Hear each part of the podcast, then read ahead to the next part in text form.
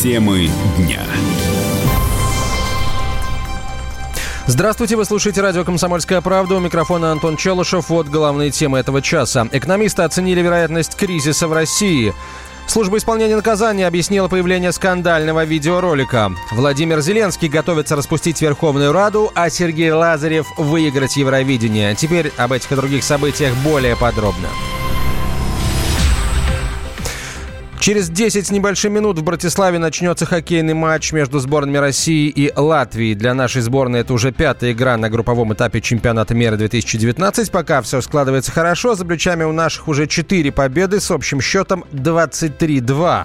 О том, какие шансы у сборной России в сегодняшней игре, рассказал спортивный обозреватель «Комсомольской правды» Андрей Вдовин.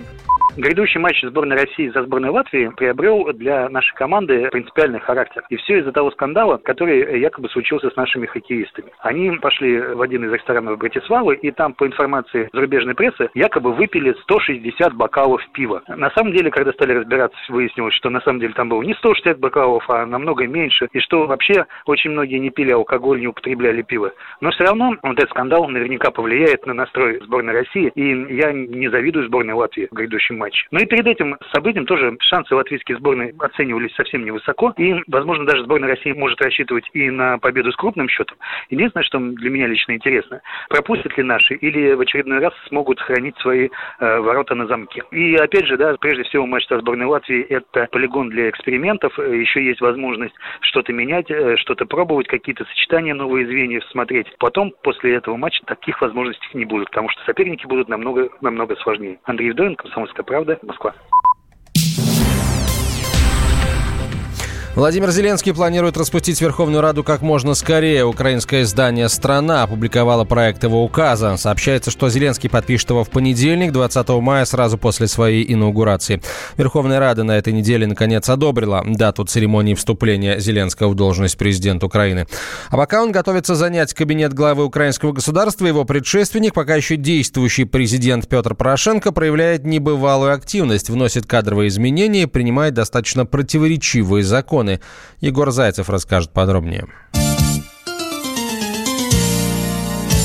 Последний аккорд пока еще действующего президента Украины Петра Порошенко. Верховная Рада все же приняла закон об исключительности украинского языка. Эта тема не давала покоя Киеву последние пять лет. И здесь было над чем подумать все это время. Впервые о языковом законе заговорили в 2014-м, сразу после событий на Майдане. И именно из-за него Украина потеряла Крым и Донбасс, жители которых всегда говорили на русском.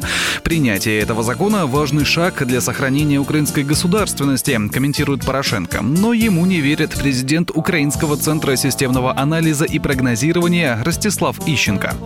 Закон просто, который подписал Порошенко, он не столько обеспечивает интересы украинского языка, сколько подавляет любые другие языки любых меньшинств, находящихся на Украине. И причем не только русский язык. Потому что если раньше украинизация была направлена конкретно против русского языка, так не было там каких-то там допустим, Венгрии, Румынии и так далее. Никто и не чесался. А сейчас очень серьезно протестуют, в том числе и западные соседи Украины, потому что их меньшинство также чувствует угнетение со стороны именно этого закона.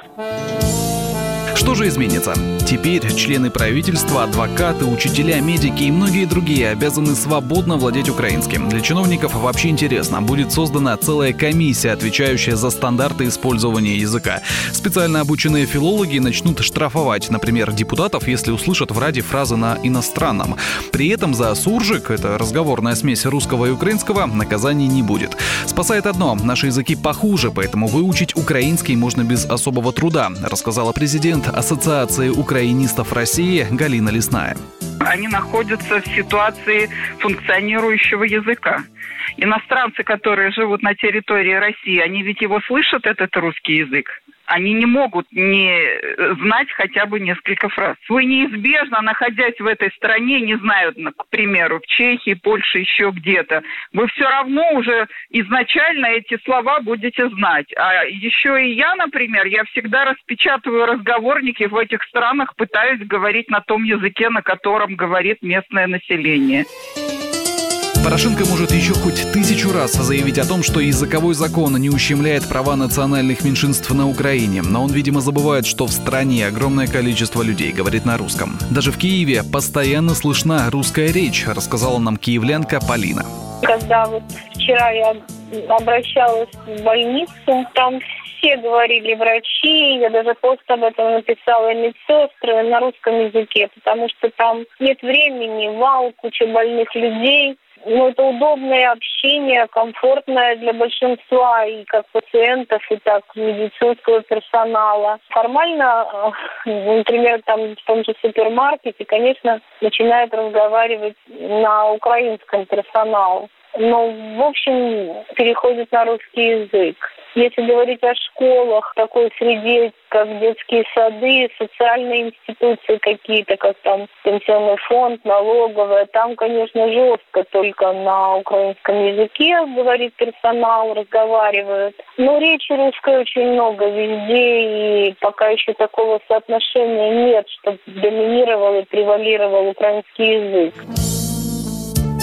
Но как приняли, так могут и отменить. Избранный президент Украины Владимир Зеленский придерживается другого мнения по языковому вопросу.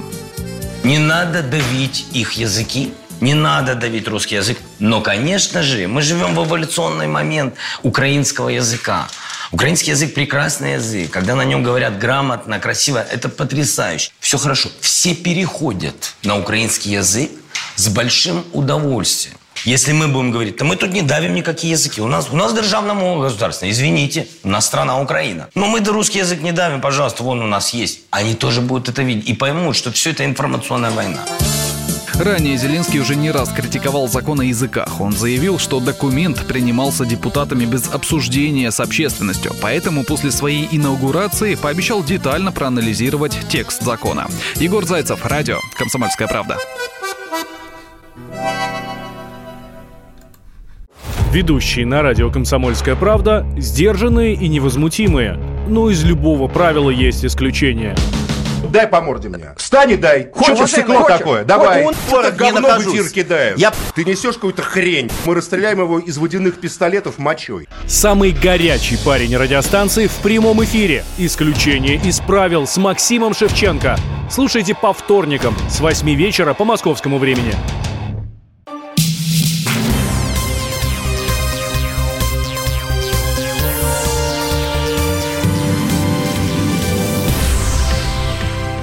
Сергей Лазарев сегодня выступит в финале Евровидения. Впервые с 2016 года представитель российской эстрады вышел в последний тур музыкального конкурса. Этим вечером в Тель-Авиве он исполнит песню «Скрим».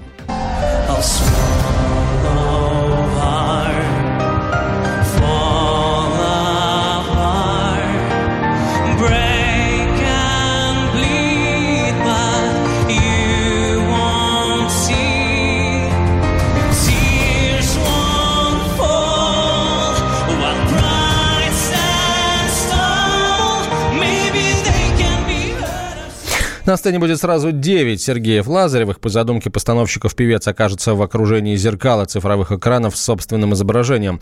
Лазарев выступит под пятым номером в первой части финала. По мнению нашего корреспондента Елены Бадуэн, эта позиция выгодна представителю России. Артисты очень любят выступать ближе к концу, потому что тогда они думают, что лучше запомнится. Но тут Сергею нашему, как мне лично кажется, очень повезло, потому что вокруг него такая зона изоляция. Нет особо ярких артистов с сильными номерами. А, да, танцевальная мелодия. Сразу после него идет а, артистка из Дании с достаточно таким спокойным а, номером, скучным. Ну и, в общем, от первого, можно сказать, до девятого места, ничего интересного не происходит, поэтому мы считаем, что это большая удача, что Сергей под номером 5, потом уже идет Швеция, идут Нидерланды, идут исландцы, все наши главные конкуренты, которые, бог его знает, чем будут удивлять, но тем не менее у них уже сильные заявки, но мы все равно, посмотрев вчерашний полуфинал, считаем, что наш Сергей на голову выше всех остальных. Его очень тепло здесь встречают и принимают не только люди в зале, но и люди вокруг конкурса в Израиле. Все э, говорят о том, что они будут голосовать за нас. Компания Google предсказала возможного победителя. Поисковик подсчитал, кого пользователи ищут чаще всего. Это представитель Франции Билял Ассани. А наш Лазарев на третьем месте. Какие прогнозы у букмекеров? Э, отмечает, э, отвечает представитель букмекерской компании. Фаворитом песенного конкурса Евровидения в этом году является представитель Нидерландов. Заключить пари на победу представитель Нидерландов можно с коэффициентом 1,7. Представитель России Сергей Лазарев по версии наших аналитиков букмекерской компании Бингобом занимает только седьмое место. Лазарев на сегодня не входит даже в тройку фаворитов. Поэтому э, коэффициент на победу Лазарева составляет 17. Это означает, что человек, заключив пари, сделал ставку на победу Сергея Лазарева, получит победу Сергея Лазарева, свой вклад, свою пари, свои денежные средства, должен умножить на 17, и тогда поймет, какой выигрыш составит. Предположим, если заключить пари со ставкой 1000 рублей на победу Сергея Лазаря с коэффициентом 17, и Сергей Лазарев победит, выигрыш игрока букмекерской компании составит 17 тысяч рублей. Сергей Лазарев участвует в конкурсе уже во второй раз. В 2016-м он занял на Евровидении третье место, выиграв при этом по результатам зрительского голосования. Экономисты оценили вероятность обвала рубля, и она достаточно велика. Говорят, что факт экономического кризиса в ближайший год имеет вероятность в 11%, а вот в ближайшие три года уже 34 процентных пункта. А, при этом мы находимся в списке стран с низким риском. Вместе с нами там Чили, Польша, Перу и Таиланд, Малайзия и Индонезия.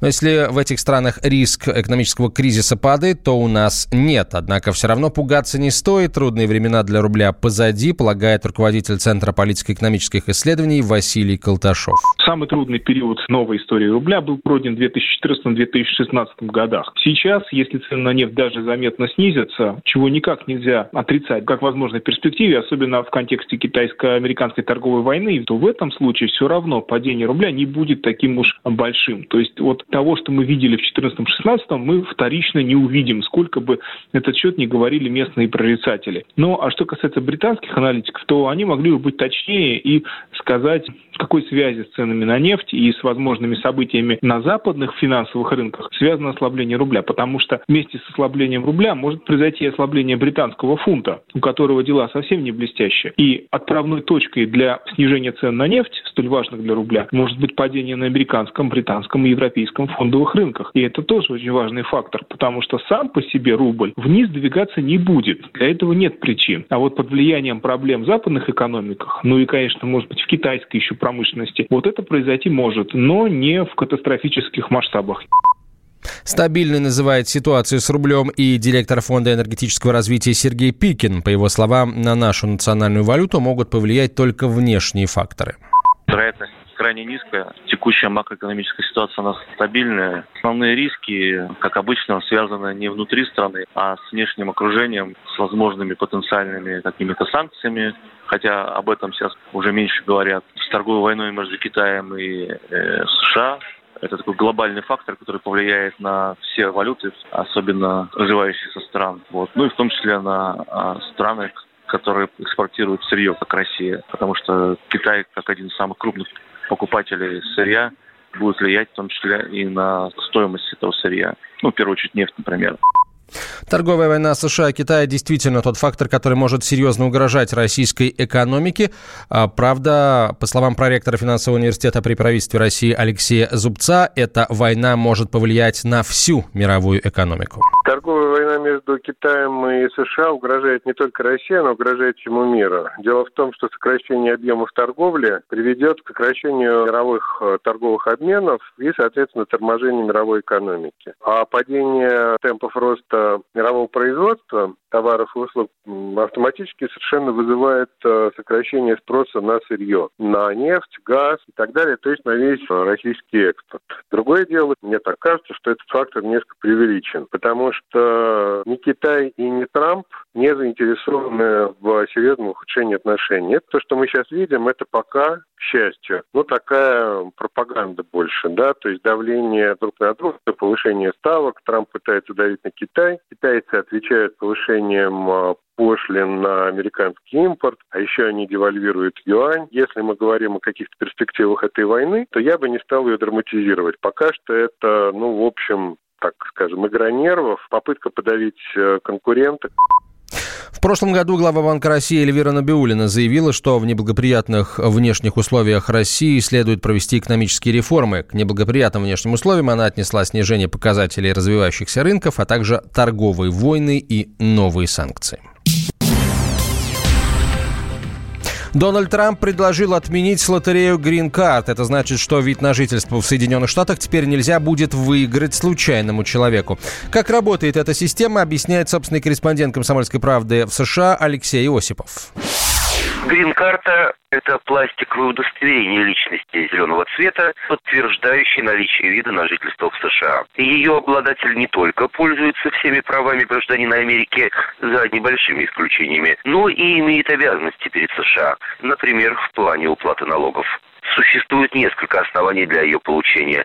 Среди них воссоединение семей, брак с американским гражданином, выигрыш в лотерею, получение статуса беженца, признание лицом с выдающимися способностями в науке, искусстве, спорте, ходатайство американского работодателя, а также солидные инвестиции в экономику США также могут служить основанием для получения грин-карты. При соблюдении определенных условий обладатель грин-карты может получить гражданство Соединенных Штатов.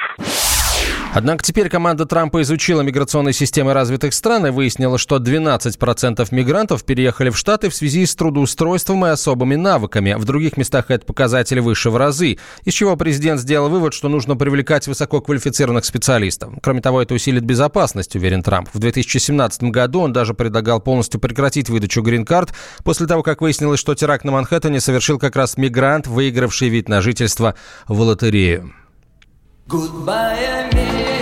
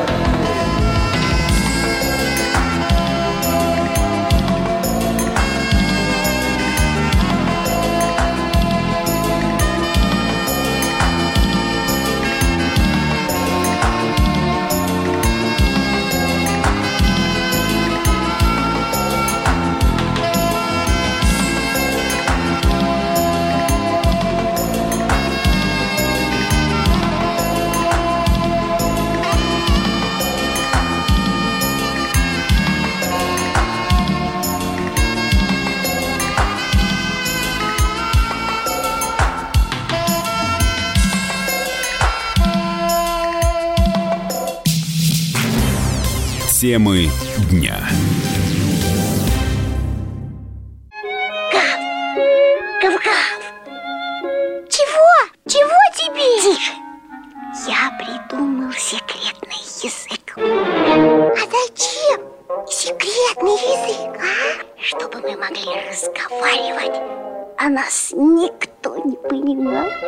Учитесь понимать своих питомцев. В эфире радио «Комсомольская правда» советы ветеринара Ильи Середы. Слушайте программу «Вот такая зверушка» каждую субботу с 5 вечера по Москве.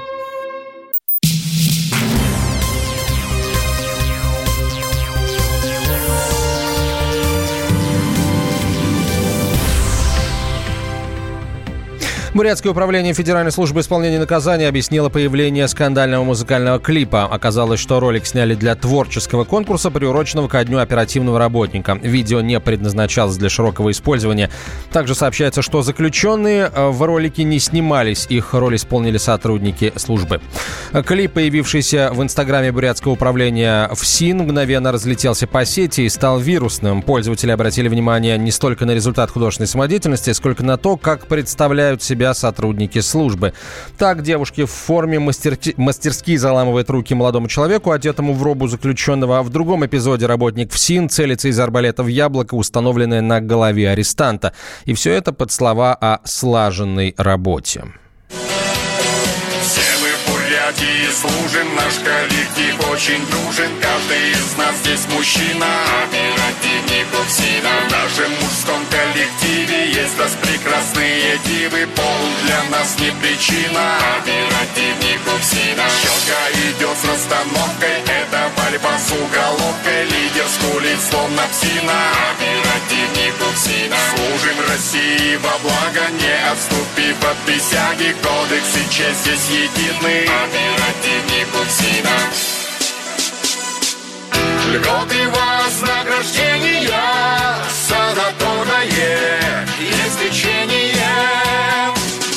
Выполнять ты готов приказ, торопись, мой друг, будь одним из нас.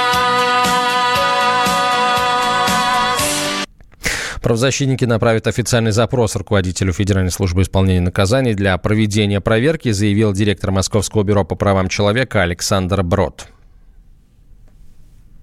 если это ролик постановочный, то по своей сути он культивирует э, насилие. Это идет в разрез э, и конституционным нормам, и гуманизму, и э, уставу самой службы.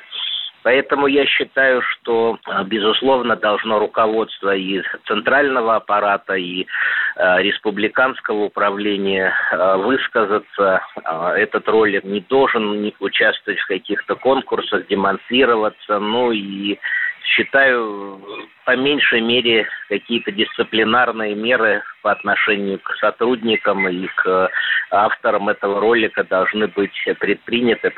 За последние годы э, мы становились э, свидетелями э, того, что всплывает информация о пытках в СИН, жестоком, бесчеловечном отношении к осужденным, проводились проверки, возбуждались уголовные дела – Сейчас этот ролик фактически поощряет всю эту линию связанную с э, репрессивным э, поведением системы в отношении осужденных.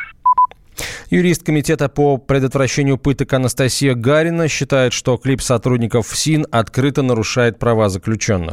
Безусловно, факты а, неуважения и допущения для себя а, насилия, неуважения, пренебрежения жизнью э, заключенных в этом клипе продемонстрировано. Если честно, даже немножко страшно, что в условиях, когда вот эта вот система постоянно поднимается, ФСИН постоянно громко говорит о том, что вот мы там будем бороться с такими фактами и так далее. Вот. Люди, которые работают во ФСИН, считают, что ну, вот такой клип, он э, ну, ничему не противоречит. То есть они не видят, что в нем не так. Они его снимают, и этот клип, он же как ну, кому-то показывался, какое-то управление, там какие-то чиновники от ФСИН его смотрели и тоже не нашли ничего противоречащего по мнению бывшего сотрудника ФСИН, полковника Александра Маланкина, целью этого ролика была попытка привлечь на службу новые кадры. Скорее всего, это просто неудачный э, пиар. Это попытка с, с молодежью э, разговаривать, э, ну, которые являются потенциальными кандидатами на службу, вот, разговаривать с ними на том языке, который сейчас принят у молодежи. Клип, клиповый вот этот речитатив, рэп, ну и э, показать некую крутизну э, службы. Потому что на самом деле э, работа оперативника, она, в общем-то, в основном сводится к э, неброским действиям. Там же молодые сотрудники, вот, для них сняться в клипе, это, в общем-то, как сейчас молодежь говорит, прикольно. Я не думаю, что они осознавали вот это вот, этот резонанс, который может вызвать такие сцены. Ролик, возможно, не стал бы таким резонансным, если бы не скандалы, которые в последнее время сопровождают работу в СИН. Так, минувшим летом стало известно о систематических пытках в Ярославской колонии.